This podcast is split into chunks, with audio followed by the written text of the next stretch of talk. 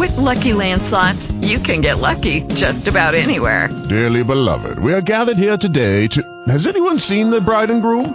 Sorry, sorry, we're here. We were getting lucky in the limo and we lost track of time. No, Lucky Land Casino, with cash prizes that add up quicker than a guest registry. In that case, I pronounce you lucky.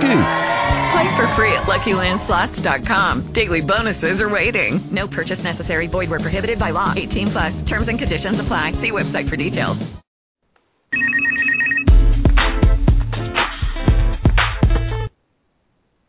Hello, everyone, and good afternoon. We are sorry. We are having some technical difficulties today with our show.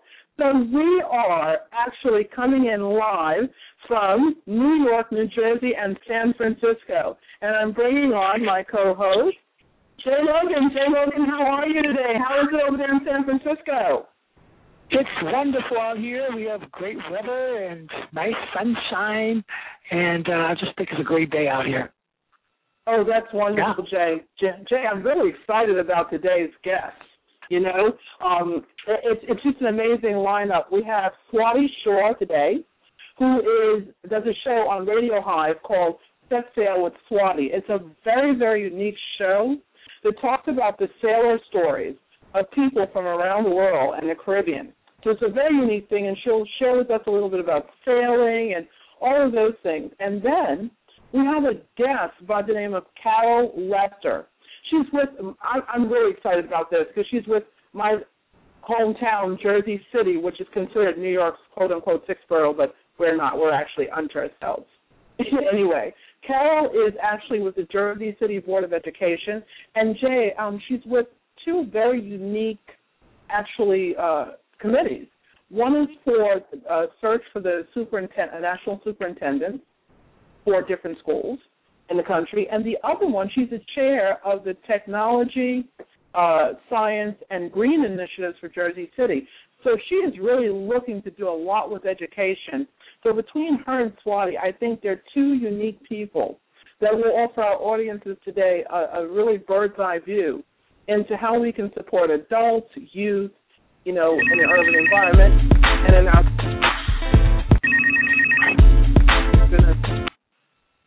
in our school system. And so I'm really excited about it. So, you know, before we do that, can we get into today's topics, Jay?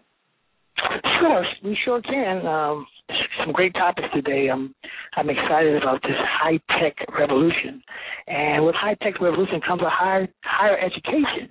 Um, Dr. Andrew out in um, Palo has came up with this course called Coursera, and what it is is you can teach and lecture to a hundred thousand people at once. And you remember our last show we had, we were worried about the high cost of education. Well, you can get these courses for like a hundred or two hundred dollars, and not have to pay forty thousand dollars. And it's just wonderful. Um, he's able to um, grade and uh, answer questions within 22 minutes. Uh, if a student has a question, he'll be able to answer that question. And so I'm just, I'm just great. It's just a great, great idea. Uh, that's happening now with the you know new technology and I mean schools like Phoenix and those schools down there have been able to do this online teaching, but not in this way because this guy has been able to lecture and uh, it kind of revolutionizes uh, higher education. So um, I think we're coming to a new age of education, Gail. Really? Well, you know, I one of the things that I have been interested in, you know, in terms of education, you know, speaking on that, is I've come across something that's really exciting. Uh, as you know, this is I know this is not in New York, everyone, but this there is a, a pretty cool thing that's going on. There is a gentleman that is creating jackets that are not hot for people, for children in Africa and women and men, but especially for the children to be able to go to school and not be bitten up by mosquitoes during the day and at night.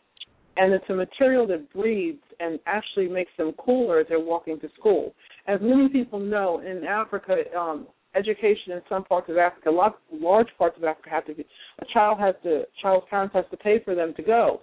So they have to walk usually very long distances to get to schools, especially if they're in the villages. And along the way, there's mosquitoes and all types of daring mosquito uh, species that are always biting them and carry the carry the disease malaria. So it's really exciting to share that, and we expect to have that person on the show who's creating that in the next two weeks. So it's just, you know, one of my tidbits for today, Jay. What about you? Anything else you want to share with our audience? Uh, yeah, I do. I want to talk about the um, a little music news. Um, I want to talk about Facebook. Uh, um, they're saying, and I don't know if this is true, they're saying Facebook and a lot of these social media companies play a relatively minor role in music discovery. And um, I don't know if that's true or not because it seems like it plays a bigger role, but they were saying the old way, the old brick and mortar way, the radio, or maybe your friend might play some music for you, or even TV and award shows. Uh, music is better distributed through those means opposed to social media, and they have been showing graphs and stuff. And um, I'm wondering, what do you think about that, Gil? Do you think that's a true uh, statement that they're saying that uh, social media plays a minor role in the music uh, distributing? Well, you know, I'm I'm going to tell you something. Um, I think that it's a wait and see. Okay. So what what what would make you buy more music? Um, Facebook or the AM radio or? You know, I I don't know. I don't know. I just like listening to. You know, I'm in music, so I it's, it's hard for me to just. It's hard for me to really answer that. I really like to take wait and see approaches because you know, with technology moving at such a fast pace, and Jay, you know, both you and I are very heavily into technology you, sometimes some things you just really have to take a, a, a step back and say, you know, let me wait and see what this is really about. You know, I think okay. that's uh, that's more where I would be going with it. To be honest with you. Okay, that's a fair answer. And, you know, we'll see what happens. Yeah, oh, really, I, I really do want to see what happens because every time I turn around, there is a new, just a new something, you know. And the only way you're going to find out is if you, you know, if you just take take a wait and see. Because I, I'm looking at, for instance, there's a new thing that just came out. It's called Viddy, and it's only on the Apple. And it, it's uh, I'm sure you've heard about it. There's a whole big thing about it, you know, and you know, it just I'm sitting here saying, let me take a look at that. It's about video sharing. You know, I'm just, I believe they're 15 second videos. So just taking a look at that as well. And, you know, one of the other things I wanted to share today is there's a special thing going on. A kindergarten teacher happened to earn $700,000 by selling lesson wow. plans online. Okay? I thought it was an amazing thing. And she was actually, she's actually started this out, okay? it was almost like a marketplace for teachers pay teachers. So it, she was actually doing this, and she was selling her lessons lesson plans on teachers pay teachers, and it was amazing because her lessons her lesson plans helped the other teachers, you know, hmm. prepare for their students. Okay, I didn't even know such a thing went on. I thought each teacher individually, you know, prepared their lesson plans for the students. Now what's happening is teachers pay teachers is actually going to begin to start preparing lesson plans for schools. Okay? And so this is, you know, again, the jury is still out on this, but I think it does help to have this happen. I just hope that, you know, us focusing on education a lot, I just hope that we don't forget, you know, I'm a big proponent of we must share, okay, the, the technology along with continuing to do things manually as well so students have a well-rounded approach to learning. Okay? Mm-hmm. Well, before before we continue on, I have to say that we have our first guest up, and her name is Swati Shah. So for the audiences who are not aware of Swati, Swati is amazing. She has this spectacular show called Sail with Swati. So we're going to bring her on, and without further ado, we're going to introduce her. Go ahead, Jay. Ladies and gentlemen, would you welcome Swati to the show? Oh, hello. hello, Gail. Hello. Hi, how are you? I'm doing good. I'm doing good. I'm very, very excited to be on your show. This is actually one of the this is actually the first interview I'm actually having about my radio show And what's kind of interesting is I actually interview people on my show, but I've actually never been interviewed about my show. So I'm kind of getting that other side of the uh the other side of the ball in this. I could imagine. I can imagine how this must be a change for you. I mean, I, I guess it does kind of feel funny, you know, from one side to the other. Yes, exactly, exactly. Well, without further ado, I believe Jay has some questions for you, Jay. Sure. Oh yes, yes I do. I wanted to know. I see you have. I see you have a show on sailing. Where did you come up with the idea for such a unique radio show on sailing and sailor stories? Oh well, um, so my show Set Sail with Swati. It's about bringing creativity to sailing, and the whole sort of the inspiration behind the show.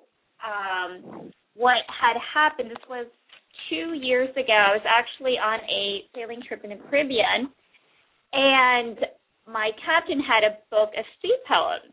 And I said, you know, I told my crew, I said, you know what, I'm in charge of the poetry. So every night when we would get back to the ship from, you know, being on land, we would have some dessert and, you know, something to drink. And I would have my crew members, they would like lie down on the bow of the boat, looking up at the stars, and you're hearing the waves. And I would start to read these sea poems.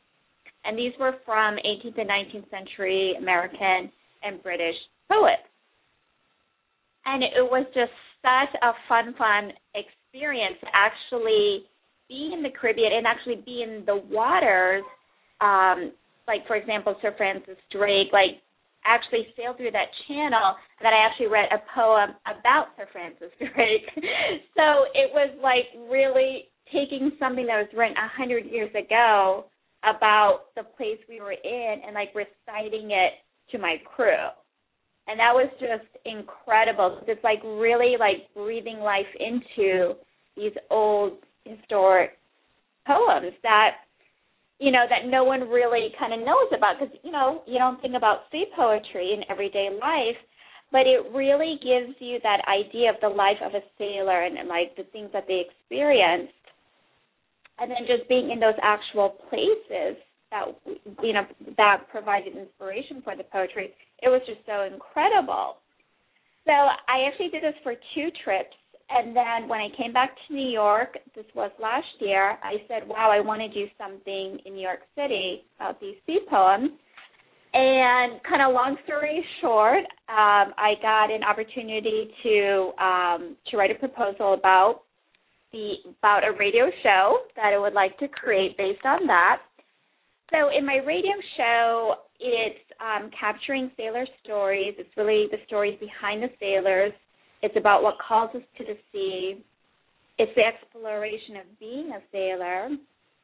And so it's that along with poetry and folklore and music. And so it's just really adding creativity to give the it's a 60 minute radio show a structure where people can just listen to it, they can learn something. So there's something there for new sailors and more experienced sailors. But it's really about just connecting our experiences that we have at sea to our experiences that we have on land. So that's also another component um, of the show. It sounds amazing, Swati. Swati, one of the things I'd love to ask you is what do you love about sailing, and what are some of the places you have visited through sailing? Okay, so what I love about sailing, um, so the first thing is such a timeless experience. So sailing's been around for thousands of years. You know, in the 15th to the 18th century, there's all the exploration from Europe to the Caribbean to Africa, and it's the people who really were able to navigate and conquer the seas were able to do well in trading and, and all the colonization. So to me, it's really connecting back to using the wind, this natural element, to harness the wind and to and to propel the boat forward. You know, and like so, there's just a quality to that that I'm just like really attracted to. And then also when you're on the boat, because you know I've sailed on small boats on J24s, and the other aspect I really like is just being with the crew, working together as a team, communicating, getting through issues together because stuff happens and there's that unpredictable nature because the sea is powerful and Mother Nature is powerful and things can happen. And so there's always that element that you don't know what's going to happen, but you have to deal with the circumstances. And um, so I find that I'm always growing each time. I'm always learning something new. I'm always expanding. So I just love that. Just being on the water is just so peaceful. Getting the perspective of seeing land from the perspective of water, like seeing New York City, you know, sailing by Statue of Liberty, Ellis Island, Governor's Island. I mean, sailing in New York City is so unique. It is such a unique experience. And I just love seeing the city from the perspective of the water. So that's just one thing I just love about sailing and sailing in New York City. And so the other place, the other places I've sailed is in the Caribbean, and that's specifically in the British Virgin Islands. I've done two trips there for one week, sailing to different islands there, and then I've been in St. Vincent and the Grenadines, which is further southwest. It's almost near the tip of South America. And sailing there was definitely it was more remote and um the sailing was a little bit more intense with the winds and the waves. And um so there's a so yeah so those are the places that i've sailed. And um i just love just that whole exploration. And just every place is so different just the just the unique experiences that it brings Wonderful. Swati, this is Jay again. I was I was wondering, did you ever participate in any yacht races? Um, I actually haven't participated in any yacht races, although I did do a fundraising event last fall for the Hudson River Community Sailing, and that was a um, that was a regatta. So it was a race from Chelsea Piers down to I think we are down to uh, Statue of Liberty and the Verrazano Bridge. There was a whole um, sort of um, um, not a layout. It was a whole race course that was defined, so we have to go around certain buoys and markers.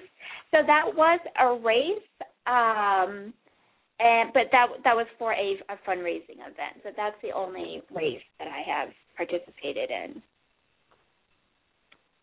Oh wow, Swati.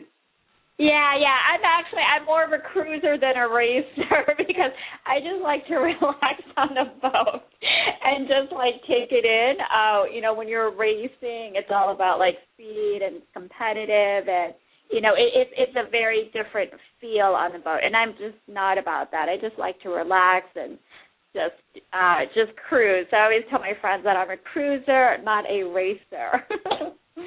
Well, one, one of the things, Swati, we would love to ask you about is, you know, being someone who's sharing with people about the stories of sailors and connecting people with, you know, on land, their experiences on land as well as on water. One thing we'd love to know what's the difference between sailboats, yachts, and other small boat craft as they relate to rivers, oceans, and uh, lakes? Well, for a sailboat, um, the sailboats come in different sizes. So it can be from a J24, which is a 24 foot sailboat, all the way all the way up to a 40 45 foot, and there's bigger sailboats than that, just depending on the um, what type of water they're going to be on. So for the smaller boats, that they take less water and wind. So the J24, that's that's something you can sail around in New York City. When you're in the Caribbean Sea, you want to be on a bigger boat, and that's typically a 35 foot to a 42 foot boat in the Caribbean Sea. So that's what it is for sailboats. For the bigger boats, those are also called yachts. So with the yachts, they usually include the cabins that people can sleep in, and then there's the kitchen, and it's just a lot more comfortable. And then that's just another. It's just another name for the sailboat. I think I you see. asked about one more about one more type. I just just wanted to make sure that I got that in. Um, yes, I was wondering about the differences, okay? And the differences, what is the difference between sailboats, yachts, and small boat craft as they relate to rivers and oceans? Like, you know, I'm sure a sailboat may be good for rivers or oceans or lakes or all three. Same with a Yeah. yacht or small boat craft. Yeah, so it just really depends on the current that's there, either in the river or the lake or the ocean. So depending on the current and the waves and the amount of wind. So the more currents and waves and winds you have, the bigger boat you want to be on. Okay, I see what you're saying. Yeah. So, Yeah, so that's what I'm saying is just dependent. So that's what I'm saying in the in the Caribbean, in the Caribbean Sea, we were on a bigger boat, and that. And, Okay. But anything from a 30, I guess a 32 foot boat to a 42 foot boat, sailboat, like that's comfortable. You know, that that's what works there.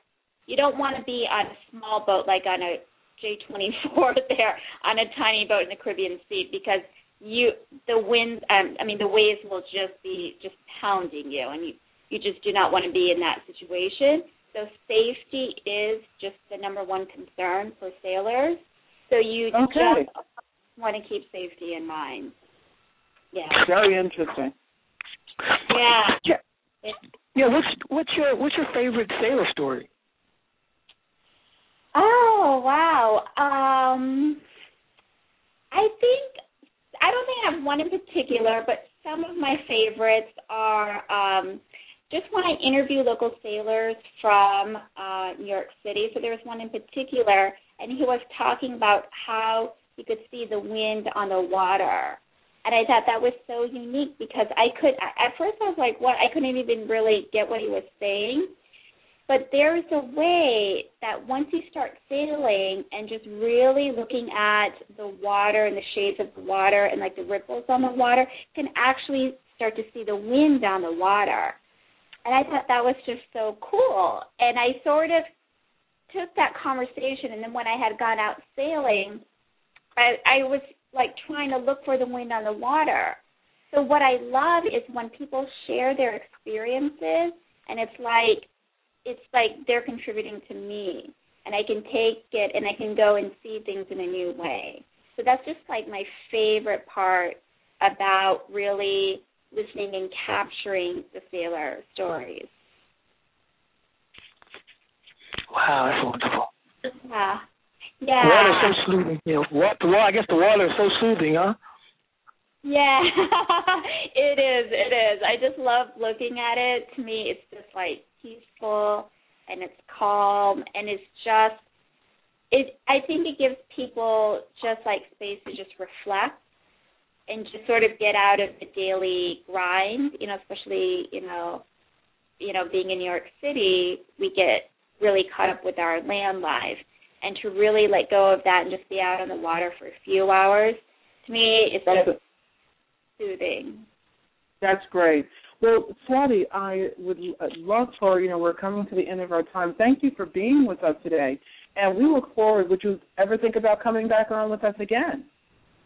Absolutely, absolutely. Um, anytime. Um, just yeah. So for my show, Set Sail with Swati, it's um, I think it just gives. I mean, I've just learned so much from it, so I just love to um, just to share and to contribute. Um, just yeah, what I've what I've done out of it. Well, one thing we'd like to ask you very quickly, and then we have to bring our guest Carol Lester on, is that one of the things we would love to know from you is, do you think sailing is great for youth? Do I think it, it is great for me? For youth, youth, young people. Oh, for youth. Oh, yes, absolutely, absolutely. And there are actually, um, I know of a program in, um, it's in Chelsea Piers. It's actually through the Hudson River Community Sailing. They actually have a whole after-school program for urban youth to get high school credits for them to learn boat building, for them to learn sailing, and for them to um, sort of learn the math and the physics behind sailing, like the science aspect of sailing also.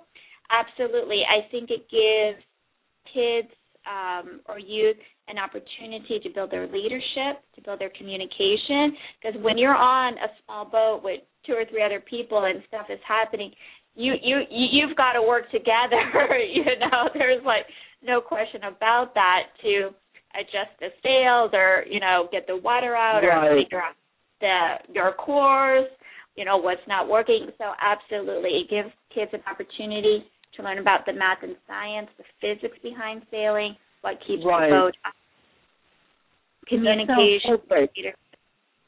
Well, thank yes. you for sharing that with us. And can you tell our audience very quickly where they can find out more about you? And we will have it on our website, listengive.com, starting Monday morning. And could we include that information, Swati, about you as well as that program that you spoke of? Oh yeah, absolutely. So, um, so for my show, with Swati, it can be found on www.radiohive.org, and I broadcast live on Tuesday nights, seven to eight p.m. Oh, great. Okay. Yeah.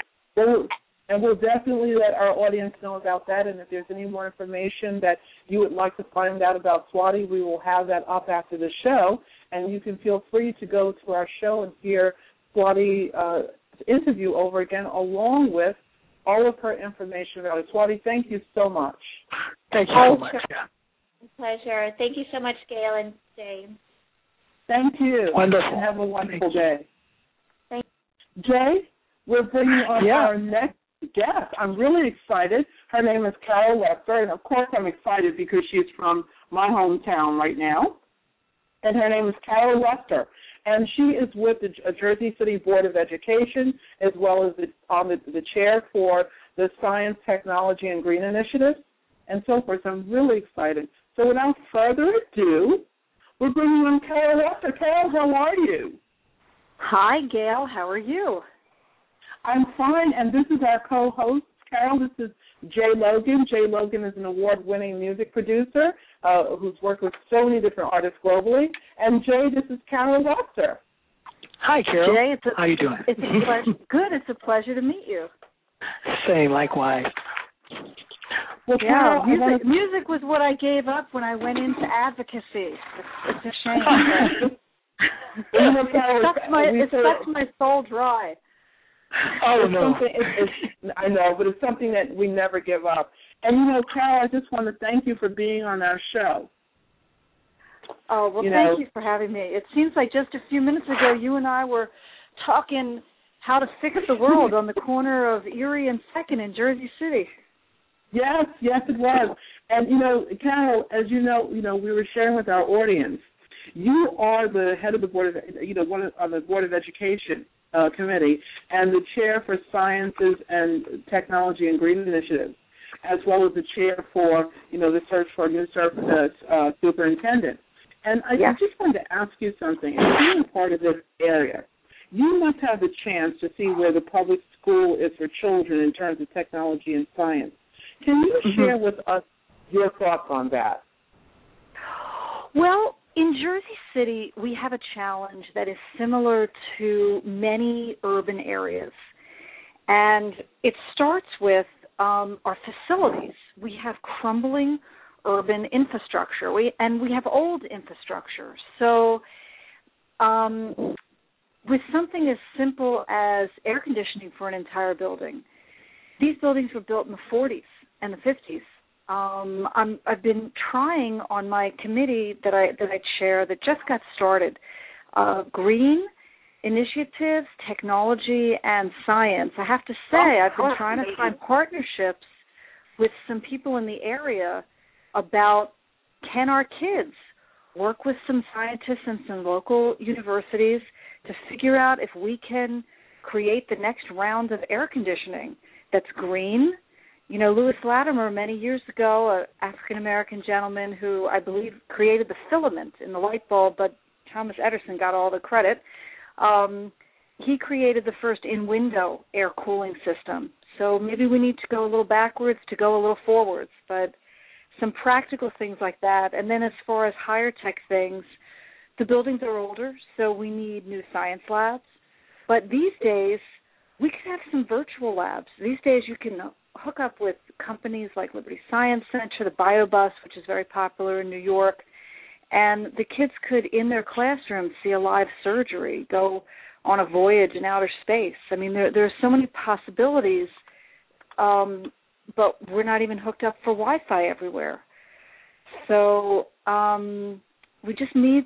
It's. I feel like we need a committee of community members who feel this, understand this, and would know how to have a solution so we can really bring our facilities forward into the 21st century and beyond, and um, let our kids really have access to the world out there and, and what's possible. Uh, hmm. Yeah, I, I got a question for you. I wanted to talk about some of our, our San Francisco uh, school systems out here, and I wanted mm-hmm. to know how do you think how do you think uh, we can improve our schools uh, in you know in the West out here? Um, what can we do to make our schools better for children to learn better? And um, how do you see uh, the education going out here uh, to make it better? You know, Thank you for that question, Jay. I, you know, I don't know much about San Francisco. I'm I'm on the East Coast, but I do know that the state of American education, you know, right now we're being lied to by a lot of people trying to make some money off of what is a two thirds of a trillion dollar budget nationally for education. And while I would love to believe that people are coming at this for all the right reasons and telling you in local districts your schools are failing and your kids are this and everything's that, a lot of these people have quite green motivations, but not green environmental, green like cash. So the challenge for people responsible for public education now is working, in my opinion, working within the system for trying to find proven best practices. What helps kids learn better? I mean, hands on. When they learn something, they get to build a little project based on it. You know, these days we keep talking about high tech. I was just talking about it, but our brain works in many modalities. We have auditory, visual, kinesthetic, and if we're not if we don't allow our children to use everything they have, be able to talk about something they're excited about, be able to build something with their hands that to apply a concept they just learned. Let the kindergarten through fifth grade teachers talk to each other. Why should the fifth grade teachers get blamed when they're taking the standardized tests if the curriculum wasn't really meeting a basic need in first and second grade? You know this country is so about blaming teachers these days and we're just not looking at things we're not allowing our teachers to be our leaders. And I, I guess that comes back to answer your question how can we improve education in san francisco and everywhere? Let our let our great teachers be our leaders. Let them tell us what they need. And then let's make sure that they have those resources in their classrooms. They don't need five layers of bosses you know, all making five times as much money as they do, telling them what to do. Carol, is there a way to standard the curriculum? Is there a way to standardize curriculum to where every child has the same book? Because I've noticed, like in certain areas, some books are dated, and in certain areas, some books are newer. So I was wondering, is there a way to where every child in America can study from the same curriculum? Because some of the editions are older, some of them are, you know, in different schools. Right so so Jay, it's it's interesting because we do live in a capitalist society. So even when we have a great curriculum, there are other people that come out and even like when you see a TV show that's successful, next thing you know, 3 months later there's five more versions of it. People the school districts themselves and the Department of Education doesn't write the textbooks. But what they've been doing lately is under President Obama, hooray, um, he has been creating and inspiring a lot of states to sign up for national core curriculum standards. Wow. Now, now New Jersey is one of the states that just started signing up for it. And um, so the core curriculum standards don't necessarily have all the same books, but the books have to whatever publisher is out there doing things. Maybe some of them, you know, have a lot more field trips in their curriculum, or other ones have a lot more online activities. Whatever it is they're doing, the core curriculum points are supposed to be the same. Um, so I think that would help a lot, and it, all, it would also give teachers the freedom to do things they think will be exciting um, in the class, so the kids really re- maintain and retain the knowledge. Wow, that's that is so. I tell you, the more and more, Carol, that we hear you talking, it's uh, it's it's pretty interesting to say the least. Pretty interesting. You know, Carol, one of the things I actually have two questions for you. Okay, and mm-hmm. one of the one of the questions, the, the first questions I'd like to ask you is, what do you think about arts and music uh, for every, whether it's public, private, or uh, one of the other schools, the charter schools, any school? Do you think I happen right. to think and Jay happen to think that music and art offers a balance, but also in addition to academia, you know, of your history, of your English and so forth. We think it offers a positive balance along with physical education. And without arts and music and culture, the kids don't have, uh, you know, um, they don't have a balance. It's like we're working them to death, but not offering them the creativity as well. Do you think that that, you know, we've seen studies of that, Jay and I, and research in, in that area, and that's one of the things that's important to us about bringing back the school in addition to higher education for children. Do you think arts and music is a necessity in schools? Right, Gail, you know what? You're actually preaching to the choir here, the literal choir. I've been in a lot of choirs in my life. Um I think it is like you said, it's integral. It's it's we have to go back and we have to go back to George W. Bush who destroyed 10 years of public education with an initiative called No Child Left Behind, which, while it had a lovely title, and everyone, of course, wants every child to succeed, there was no national norming, like like Jay brought up. You know, not only was there not a national curriculum, every, it was a free for all, just of evaluations. With you know, if you really want to think about a conspiracy. Perhaps it was just 10 years later to make it so legally you could shut down every public school and let a private company come in and take the tax dollars and run it. I don't want to say I believe in that uh, conspiracy, except it certainly played out that way. But so the arts, in this rush, this mad, crazy rush for test results, nobody could afford it anymore.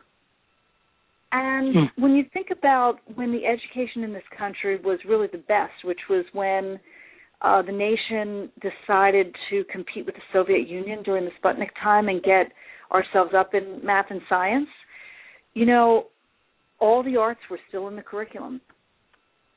And they were fully funded. So it's not like in our best time of education we got rid of the arts. Um, and as even though I'm the chair of the technology and science and green initiatives department, uh, and my daughter's an engineering student, I, I have a secret to tell everybody. The only reason I loved school at all for many years was because I could sing in the choir and because I could I go to my art classes and jewelry making classes. I did my other classes and I tried to, you know, get good grades in them. They didn't inspire my heart as much as and soul as much as my arts classes. And if I was sad and down and you know, teenagers go through a lot and when you have a chance to actually express yourself um even if no one else sees it, even if it's it's just a painting you're working on fourth period at you know, eleven thirty in the morning, and then you put it away, and no one can see your feelings. I mean, it's it's really vital. I think art saves lives. Wow, wow, wow. Wow. Uh, well, it, it seems like um, what you're saying is, Carol, is that you, school should be about education, but you should also enjoy it and have something there for every child to to kind of coach them along so they want to go to school. Because if it's all work and no fun, you can probably damage the uh, the aspirations of the kid or what they're trying to achieve there. So it should be fun too. It shouldn't be all just work. Right. No, it, no. Should be, it should be fun. Well, you know, Carol, Jay, and I ha- both have two questions with you. So, Jay, I'm, I'm going to start off with you know the second one. I mean, the first one, second one. Um, Carol, what do you think about the funding being reduced in the schools? Um, you know, it's a big challenge because on the one hand, I'm I, I am pro public education. I am I feel like what makes my my parents were the first generation of their families to graduate high school and college.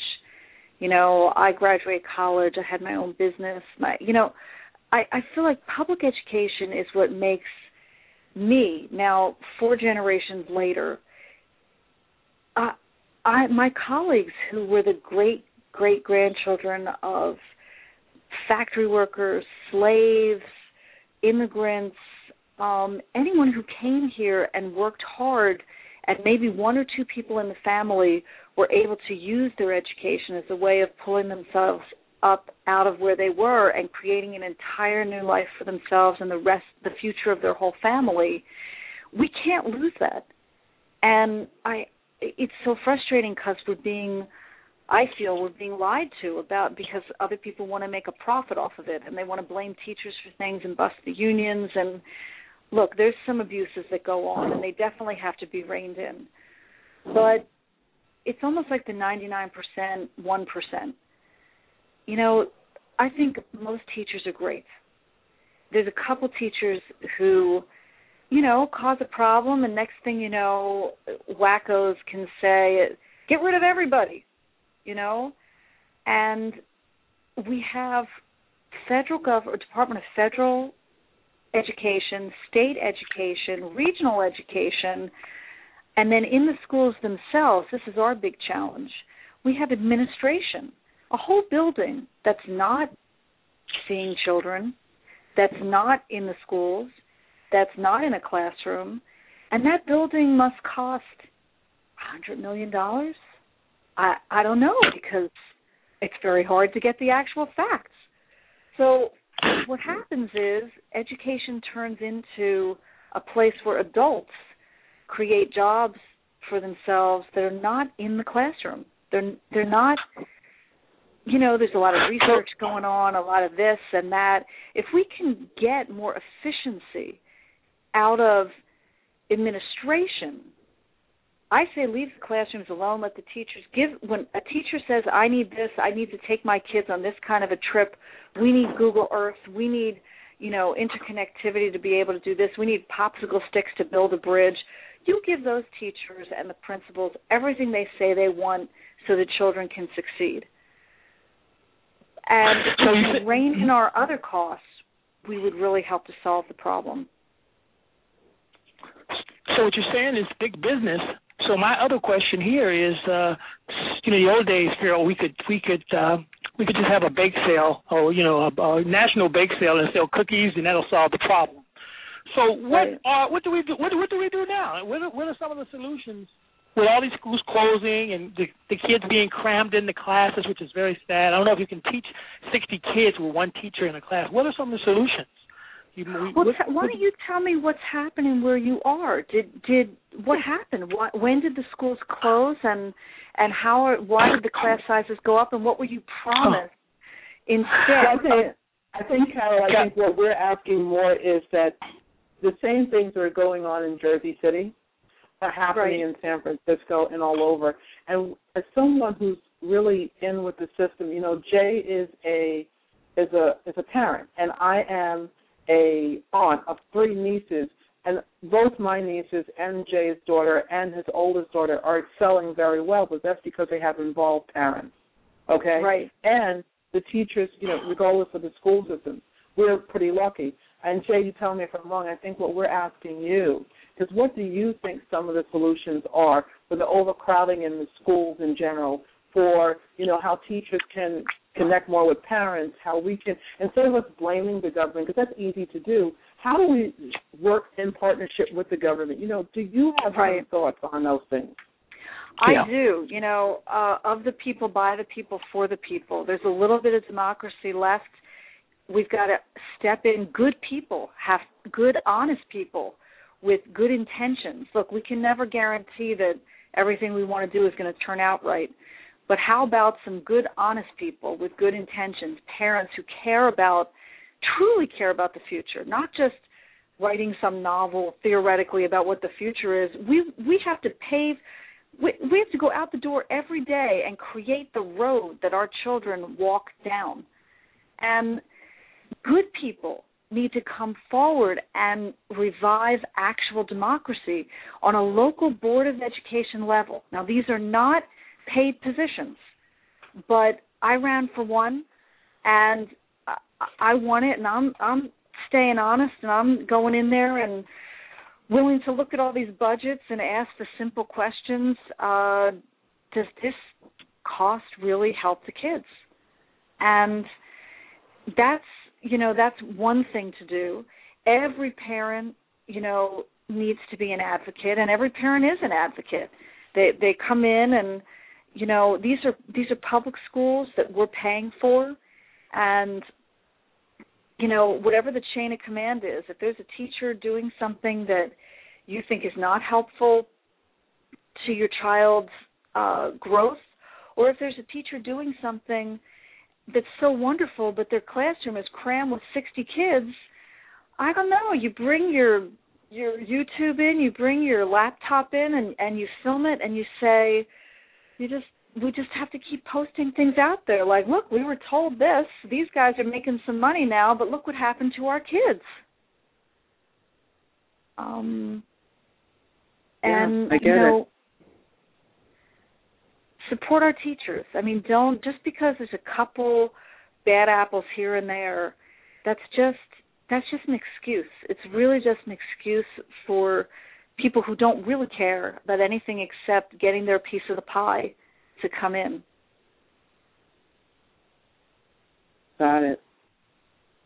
Well, I just you know uh you know thank you. but This- you were talking about actually blew us something more you i'm sorry go No, ahead. you you you've really helped us here because our audiences need to hear from someone who sits, you know, on a board in Jersey City because you know we're known Yeah. as the Sixth Borough Jay, and we're really not the Sixth Borough. Jersey City is unto Right. itself, and it's and it has some of the same challenges that we have all over the world, not just here in the states. And so having someone Right. like you, Carol, that comes on and shares this with us, uh, like Jay and I, who are active, you know, with parents and kids and want to see things in a you know different way, and not from a political standpoint, from child to child. And here you are on the board Right. making a difference for all of the parents and the kids. You know, and, and I really want to thank you, take the time to thank you personally. You could have gone on to a private school board, but you took on urban education. You know, I feel thank you, and I feel you know I helped start a charter school many years ago, but when I was the board president of that school, our teachers unionized, and we did everything. We loved our teachers. We did everything possible so that there were there was one boss, and that was it. Whenever we could, as parents, and we would try to bring local businesses in and neighbors you know we'd say hey listen we need to paint the building can you come in today we need to do this there was you know one family that was in construction if we had problems they would you know help us out on the weekends i mean we we made it so that whatever little budget we got it went to the kids. And it's it's a hard it's it's a hard fight because you're also talking about other people's lives you know people who have jobs who they don't consider themselves a waste. They think they're part of a solution and maybe they are but uh not for that much money that's all I can say is we want to thank you. I mean, really. Uh, yeah, it's Oh, amazing. well, thank you. I hope we can talk again soon. You know, and uh, and we will. and you know great parents. it's it's actually the most important thing. I mean, loving and accepting your child and you know, trying to be supportive when something's tough for them, but then the hard part is like, you know, kind of like being their boss. You know, cuz then the better I feel like the the better of a parent I was, the more my daughter resented it, you know. Um but hopefully later on in life, you know, she'll say, "Oh, my mom made me do this, and I didn't want to, and I had to turn off the TV, and I had to unplug the computer and do my homework, and you know, all that stuff." It's, I think you've done, like I said, I think you've done an amazing job, and you know, just keep up, just really keep up the great work. We thank you for, you know, being with us today, and like I said, really giving people here an opportunity. Is there any play? Is there anything that you would like to share with our audience any further before we, you know, uh, say goodbye? And we definitely would love to have you on again soon. Well, um, no, except that um, you know I uh, I'm also a songwriter, so I'd love to talk to you about that. And um, one of my little themes is just a little chant, and it kind of ties in with you know education and how I feel about the world. Can I say? Can I kind of sing it for you? Uh, well, we don't have enough time because we're running out, but we would love oh, to have no, you no, it's like. Okay, it's five seconds. No, we will because we have our other guests waiting. Oh, okay, So- all right. Yes, but we would. Would you mind coming back on the show in about a week or two to share that with us? I'd I'd love to, and hopefully I, I'll maybe I'll in between times I'll look up San Francisco so I can find out a little more about your schools out there too. Well, Um, yeah, I'd love to. want- We'd love to have you back to find out more about your personal artistry, if that's okay. Oh, okay, okay. That would You know, be fun. well, listen, it was so it- nice to meet you today, Gail. No problem. And we thank you for being on with us, and we hope you have a wonderful day. And Jay, is there anything else you'd like to say to Carol? No, I think you've been very delightful, and I appreciate all the information you share with us. Thank you so much, and hope to see you soon in a couple of weeks. Good. Thanks, Jay. Take care, you. Thank too. you. All right. All right. Bye bye. Jay, that was an amazing interview with Carol. Yes, it was. And very, very, very a lot of information, and uh, it's great that we have uh, people like that that sit on our boards around the country. You know, hopefully we got Yeah. many more of those carols. and and having Swati share with us about what she does, and you know, she's an inspiration to other adults and youth herself. You know, and then Swati shared with us how people could go uh, sailing. Well, we had a caller here, and it seems like uh, they've dropped. So we'll see if they'll come back on. So in the meantime, Jay, uh, we could have had Carol say all good. so in the meantime, Jay, let's uh, you know, let's just share about a couple of other things here. I know you had one other thing that you wanted to share with us as well. Oh, yes, I did. There's uh there's some guys uh at MIT, which is kind of a technology school, and they've won a hundred thousand dollars. Uh they developed a thing called a file picker and it's a way to where you can integrate uh Gmail, uh Dropbox in your browser. So you can start doing things in your browser. You don't have to go to your uh basically to your email account. You can do everything on your browser. Um and it's uh, it's great for developers. And they just won an award, and they got a, a pretty much uh, this thing is going to come out. It's called File Picker, so you guys look out for File Picker. Um, and the group is called um, uh, Cloud. I think they call it Cloud Spot or something like that. And uh, I'm going to get the name right here. I'm just going to make sure I get the right name of the group. Um, but it's amazing pro. It's an amazing little program, and um, I'm I can't wait because it'd be great to integrate uh, all those things just on your browser. You don't have to go to your email, and uh, I think uh, it'll be great for everyone once we um, get this file picker program out and be able to use it. But the group is called Cloud Top. Well, that's what they call it, Gail, Cloud Top, and they just won hundred thousand dollars in the competition. So look out for the file picker, everyone. Oh wow! Well, here's a here's something very interesting. Young listeners are turning off broadcasts, turn off broadcasts, and tune into internet radio. Can you believe it? A recent study is finding that internet radio listenership is on the rise. And while digital device usage may have something to do with this increase, it's harder to pinpoint social media's role. So, you know, we can't say it's because of social media. But I know that we're saying here the TargetSpot found that 42% of U.S. households with broadband internet listen to internet radio. Now, you know, I want to say something about this. And by the way, this is by way of Mashable.com that we're getting this information. Again, much of our information is from different sites online. We want to say thank you to Yahoo, thank you to Mashable, thank you to Digital Music News from uh, Jay on his side. Just thank you to all of those that we use every week for our news and information. But one of the things we want to talk about today is, you know, in terms of that, before we leave off, Jay, is the fact that, you know, while internet radio is on the rise, we will, I think we will always have FM. I think again, you know, I'm for the old and the new. You know how I go with that. Okay, if we cut out all of FM radio, first of all, there'll be a lot of people out of work. Number two, everyone in the world doesn't have a computer. There are still the senior citizens. There are still young people that, believe it or not, that are not into the computer. There's a lot of people out there that don't want to be technologically dead in the head. You know what I mean? So mm-hmm. I think we have to remember that that it's uh, there's a room for both traditional and non-traditional. I am a lover 100% of both. Okay, there's times I don't, you know, what if your Wi-Fi uh, connection goes down? You're screwed. I can still listen to my radio. That's why I refuse to have te- telephone on my Wi-Fi. I can still use good old handy Verizon that goes through the normal telephone line. I always believe that if Wi-Fi goes down, the other things that we have to bridge in communication is always there. So with that said, I will always listen to FM or AM radio in addition to international radio. What about you, Jay, before we leave? Yeah, well, you know, y'all like to ride in the car and you want to listen to things when you're in traffic and you're just used to it. It's like uh, something you turn to. You turn the radio on, you know. I think we're going to always have the analog um, and the digital uh, radio, and I think it's necessary. And the main thing you said, the infrastructure and jobs. We don't want a lot of these people to lose their jobs. Um, there's a, you know, we have a, in this country. There's a lot of things being canceled and taken away from us.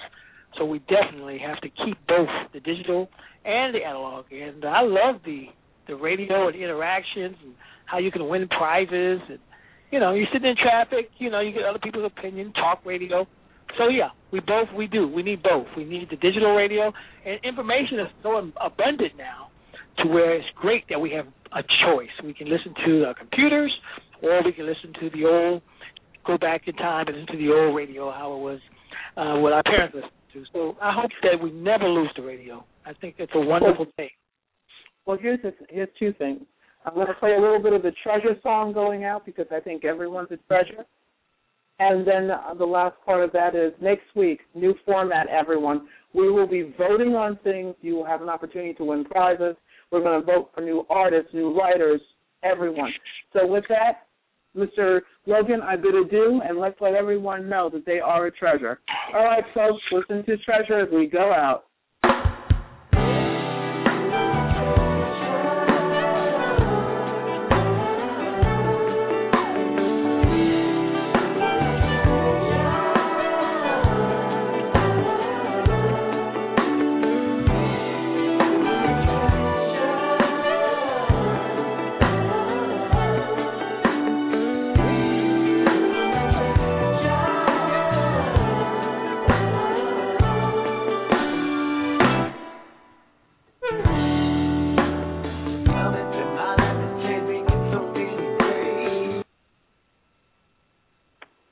Hello, it is Ryan, and we could all use an extra bright spot in our day, couldn't we? Just to make up for things like sitting in traffic, doing the dishes, counting your steps, you know, all the mundane stuff. That is why I'm such a big fan of Chumba Casino. Chumba Casino has all your favorite social casino style games that you can play for free anytime, anywhere with daily bonuses. That should brighten your day a little.